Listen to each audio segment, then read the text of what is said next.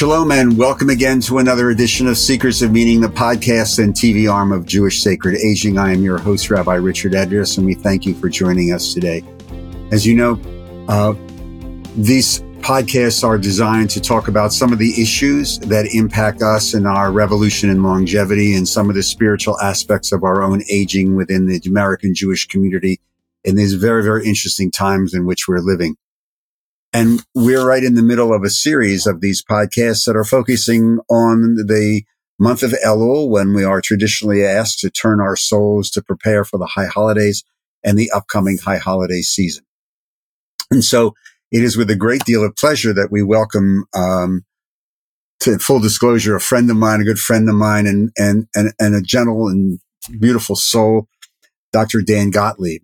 Uh, Dr. Dan Gottlieb is a psychologist, an author, radio host, teacher, raconteur, and a really good Phillies fan. Um, so, uh, Dan, it's a great pleasure to welcome you to today's podcast, and I thank you for your time. Um, it's really a pleasure. Well it's a pleasure to be here, and especially be here with you. Thank you. Um, so the month of Elul talks about turning our souls preparing to greet a new year. And what, what do you want out of this new year, Danny? What are you bringing to it? What do you want this new year to bring to you? You know, I jokingly said at my 77th birthday recently, I said, this is my NYD birthday, not yet dead. So I celebrate that. I celebrate the fact that I am still here and functioning, and I feel deep, deep gratitude. That's what I bring into the year. What I want of the year, I want tomorrow, Richie. That's what I want. I want tomorrow. And what do I bring? Years ago. You know, my accident was over 40 years ago. And, and in the years right after that, I was deeply, deeply depressed. Of course, felt worthless and useless. And I had a dream one night that God came to me. And a God that I don't believe in came to me. And he said, Here, Dan, I'm giving you a piece of the universe. And your job is to care for it, not to make it bigger or better. Just care for it. And I looked down, and what he gave me was three millimeters by three millimeters. Of course, my ego said, Hey, I can do more than that. When I thought about it, it really is an awesome responsibility to care for, to nurture three millimeters of the universe. I've been doing that my whole life. And that's what I bring to the new year. That's what I bring last last year. Um, one more day so that I can continue to nurture. You use the word nurture. Um, and, uh, and about a month ago, we were sitting actually in, in your dining room talking, solving many of the great problems of the world. But, um, you turned, we were talking about, you know, some of this stuff having to do with holidays and, and where we are in our own personal lives. And you mentioned a phrase that um, the survival of the fittest is not the correct term, but the but but rather the survival of the most nurtured. That Darwin should have said it's about the survival of the most nurtured. And I remember said, I'm going to ask you about this when we do the podcast. So here it is. Talk to me about what you mean by that. Well, you know, I can talk like a, a strict psychologist and say that babies need to feel felt, feel as though their parents really get them. I could say they need a safe environment. They need to experience love and nurture. And if that happens, something happens inside of them. A kind of understanding of themselves, of the world, as, as they grow. If you can experience a sense of well being when you're a child, you can carry that with you. You can share it with others. Yeah. Survival of the nurtured. And it is never too late to get that nurture. Never too late to give that nurture. How do we do that now, Danny? How do we, how do, how do we, in this society where everything's siloed and there's so much anxiety and everybody knows the game right now. How do, how do we, how do we get nurtured? Well, it's how do we nurture is how we get nurtured. So, uh, you know, the, the, phrase for, for this month is I am my beloved's and my beloved is mine. And that talks about love, awareness of love, offering love. And what I say often, if you want a sense of well being, of accomplishment, love who you love, and tomorrow love them better. Know how their eyes look when they're stressed or happy. Notice how they hold their shoulders when, when they're tense. Notice their expression when they're frightened. Love them that much. And then tomorrow, love someone else that much. And the more people you love, the more you will be nurtured. Nurturing doesn't matter which way it goes. If you're giving, if you're taking, doesn't matter. Your body reacts the same way to both.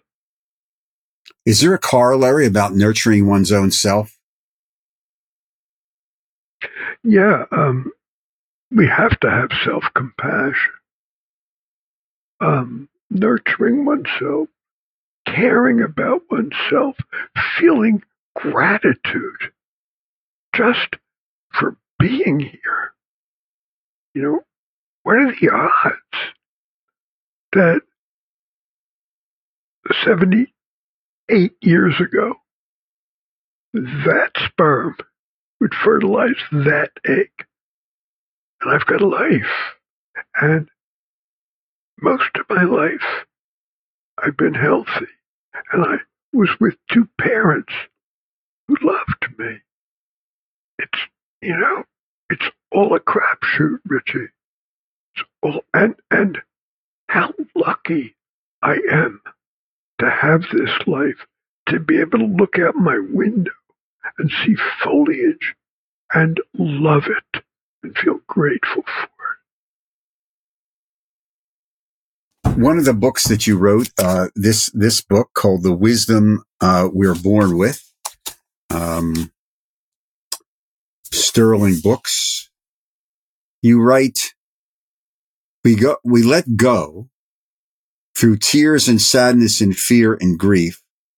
But for most of us, tears don't happen until we let down, exhale, and open up to the truth of our lives.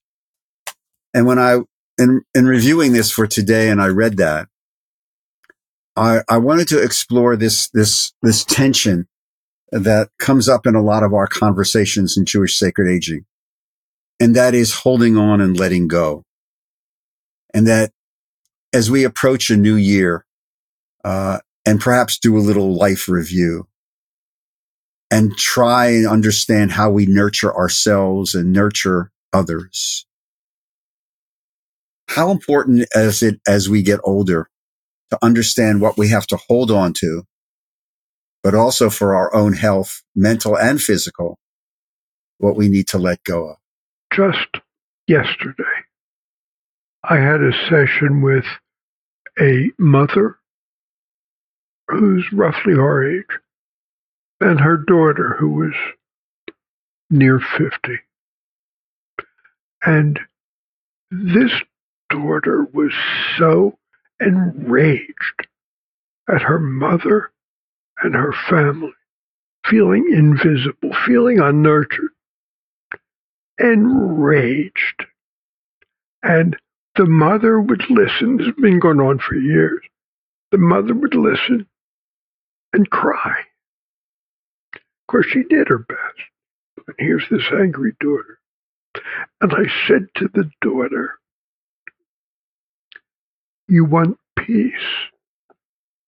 Peace doesn't come when you win a battle.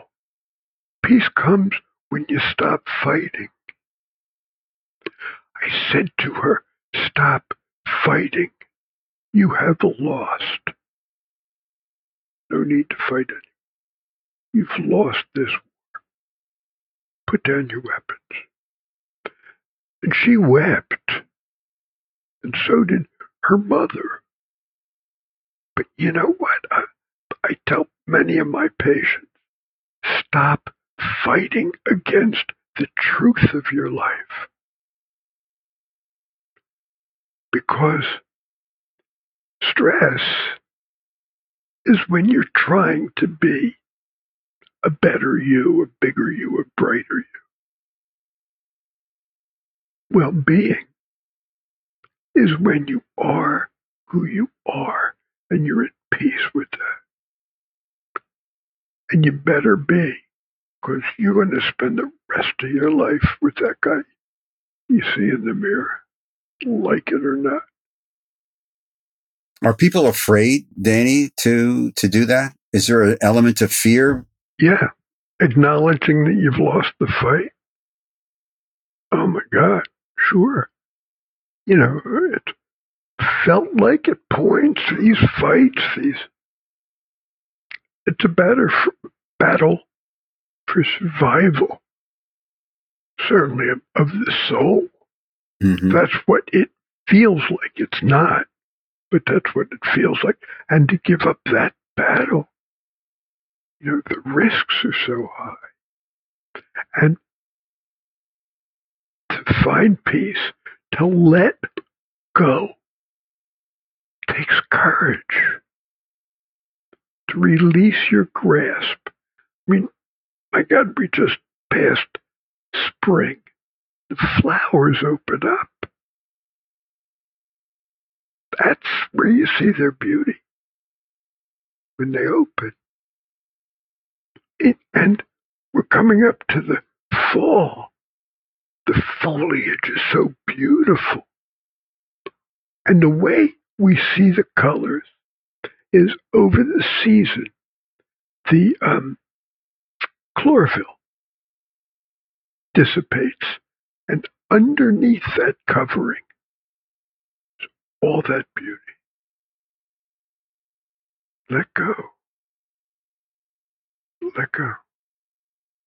There's, there's a, a poem in my office called um, Daydreams. And it's come to the edge, he said.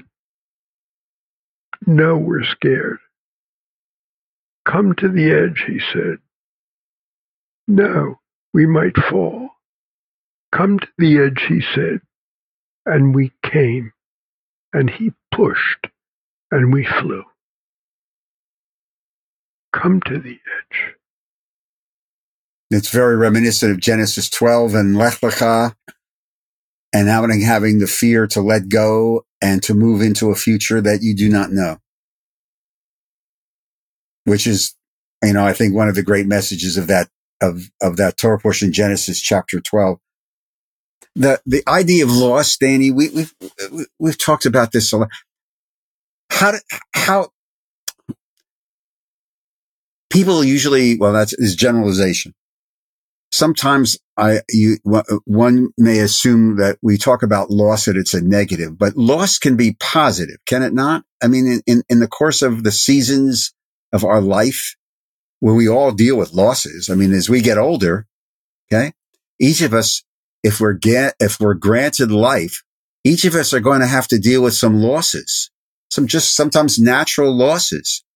How do we in this new year begin to say, okay, but this is not the end of the world. It's a natural part of living. How can loss become a positive? There's a uh, Sufi saying that when the heart weeps, for what it's lost. The soul rejoices for what it's found. Hmm. Loss is painful. It's sad. It's heartbreaking. Don't turn your back on that. Feel it. And feel it deeply. Say goodbye. Can sit shiva for your past, for your dreams, Sit shiva, feel the loss, cry, ache, and then see what happens. There's a there's a, a piece of this other book, uh, this beautiful book that you wrote called uh, "Letters to Sam." Um, when your grandson was a little younger than he is now, just graduated college and is working. Um, there's a beautiful book and you talk a little bit about happiness and the myth, the myth of happiness. I mean, America, we're, we're in a American culture. We have to be happy. Um, you know, happiness is the be all end all. And there's a lot of now talk about the juxtaposition of happiness versus joy. But you write, quote, real happiness in your letter to your grandson, real happiness is the product of a life well lived, unquote. Could you just expand on that a little bit? The research shows that those who pursue, the, those who pursue happiness tend to be less happy than those who don't. Why? Why are we pushing towards happiness? I'm going to say something radical here. But that's self-centered. You know, I, I had somebody say to me, they just wanted to be happy. And I said, why? Well, what is that? What does it do for you? I gave a lecture years ago entitled, Who Needs Happiness? Obviously, that lecture came from a Jew. Who needs it? Um, yeah. What you need is a sense that you're making a contribution to the world, a sense that your life is worthwhile. Think about what you want people to say about you at your funeral. You want them to say, you loved. You were generous. You cared about people and things in this world. That's what you want to say. So live your life accordingly. And you'll be more comfortable. Your happiness, you'll be happy. And you'll be sad and you'll be happy. You know, it's what happens with emotions. I had a man called me and he said, um, I feel like I'm in hell. What should I do? And I said, Get to the bus stop and sit down. So he said, What? I said, You sit and you wait for the bus, and you never know when it's coming, but you know it's coming. And when that bus comes, it's going to take you out of hell and it might drop you off in heaven and enjoy it because a bus is coming there too. That's life. That's emotions. That's nothing lasts. Nothing lasts, especially our hair. Well, this is true. Uh, the holiday, the major prayer of the high holidays, in my opinion, is that is that Unetanneh Tokef prayer. It's a great prayer. You know, it's the who shall live, who shall die, et cetera, et cetera. That's beautiful metaphor, beautiful language. Uh, when you're younger, it's frightening if you take it literally, but you know, as you get older, you understand it's it's poetry. Um, talk to me about, especially this, I think dawns and gradually it becomes aware as we get a little older. The myth of control that we actually control our lives instead of waiting for that bus and being open to the bus. I guess it's a uh, delusion that perhaps we can't live without. Um, you know, the Buddhists are able to do it. To live in the fact that you don't know what's happening around the corner. Um, and, you know, meditators and others are prepared. Um, and I think when we're afraid to take risks, um, to open up, uh, we need to attend to our own anxiety. You know, we don't need to honor it and put in the driver's seat. Live your life. Do what's scary. Care for others. Um, who shall live and who shall die? I don't know, but people who live have a history of suffering, have a history of insecurity. All of us care for them because they are us. It's also the metaphor of the death of the soul, I think, sometimes that we, you know, again, once you get off the literalness, but we don't know how many people sitting in that synagogue uh, during the high holidays, their souls have died somewhere along the way. They forgot to take the risks. They've forgotten to nurture themselves. They've forgotten to do, to, to be open to that flower or the, or the beauty, you know, in the daily service and the, in Shabbat morning. And the, the, you have this, these lovely prayers, Nisim B'chol Yom, which talks about the miracles of just being here, the miracles of being alive. It's what you talked about at the beginning, this concept of gratitude. Um, and living each day, living the moment as, uh, one of the Torah portions on the high holidays, Nitzavim talks about Hayom, uh, the day. Towards the end of this, this book, Letters to Sam to, to, to your grandson, you write the following. It's a really beautiful essay. Uh, one day you will die and the more you enjoy your life, the less you will want this to happen. But death is not your enemy. Knowing that your life has an end point will help you appreciate every moment you're alive. Death helps you understand life's precious gift, unquote. And then you also write in that chapter, quote, I have long believed that death is not the problem. Not living is the problem, unquote.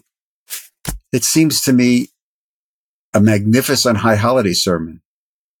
The death is, uh, can you imagine a Yizkor sermon saying it's not the death is the problem, not living is the problem? Talk to me about that in your, where you are in your experience. When I took my, uh, first meditation class some 25 years ago, there was a woman in there that had stage, I think, three breast cancer. She knew she wasn't going to live long. And I said to her during a break, Why are you taking this class? Why now? And she said to me, All my life, wherever I was, I was somewhere else. Mm. And in the days I have left, I want to be where I am. That's mindfulness. That's being awake. I want to be where I am. In a few weeks, um, the shofar will sound in, in, in every synagogue. And one of the midrash about the shofar sound is exactly what you're saying. Oh, wake up, wake up, listen, hear, wake up. Um, I think that message that you write about, that you talk about, and to, for people who don't know Dan, who it's, it's really his life, uh, your life, Danny. It's a good way to, to just end this. Wake up. Listen to the shofar, not as routine, but listen to the call to really wake up and live your life and be, and nurture yourself and nurture the people that you love. And don't be afraid to let go and don't be afraid to risk. Um, all of which, thank you very much, Dr. Gottlieb. Um, it's always a pleasure. Dr. Dan Gottlieb, um, thank you very, very much. And I, I just wish you continue just, just good health, joy, and peace. And I uh, will see you soon, I hope. I love spending time with you. Thank my you pleasure. Listen, uh, my honor. Thank you. Thank you, Danny. Thank you very much. To all of you, thank you very much for joining us on today's edition of the Seeker, of Seekers of Meaning, the podcast and TV arm of Jewish Sacred Aging. If you'd like to drop us a note with some suggestions or comments, email me at rabbiaddress at jewishsacredaging.com. And if you'd like to make a tax-free donation to help support our work in these podcasts, go to the website, jewishsacredaging.com click on the conveniently located donate button and just follow the prompts. We are very, very grateful for them. Um, Seekers of Meaning is produced at the Broadcast Center of Lubeck, Lubeck and Media Companies in Cherry Hill, New Jersey. And again, a wonderful shout out to our producer, Steve Lubeck. Thank you again for joining us. I'm your host, Rabbi Richard Address, and until we see each other again on the next Seekers of Meaning, I wish you much joy, much good nurturing for yourself. Stay healthy, stay well, and be kind to one another. Shalom and Todah.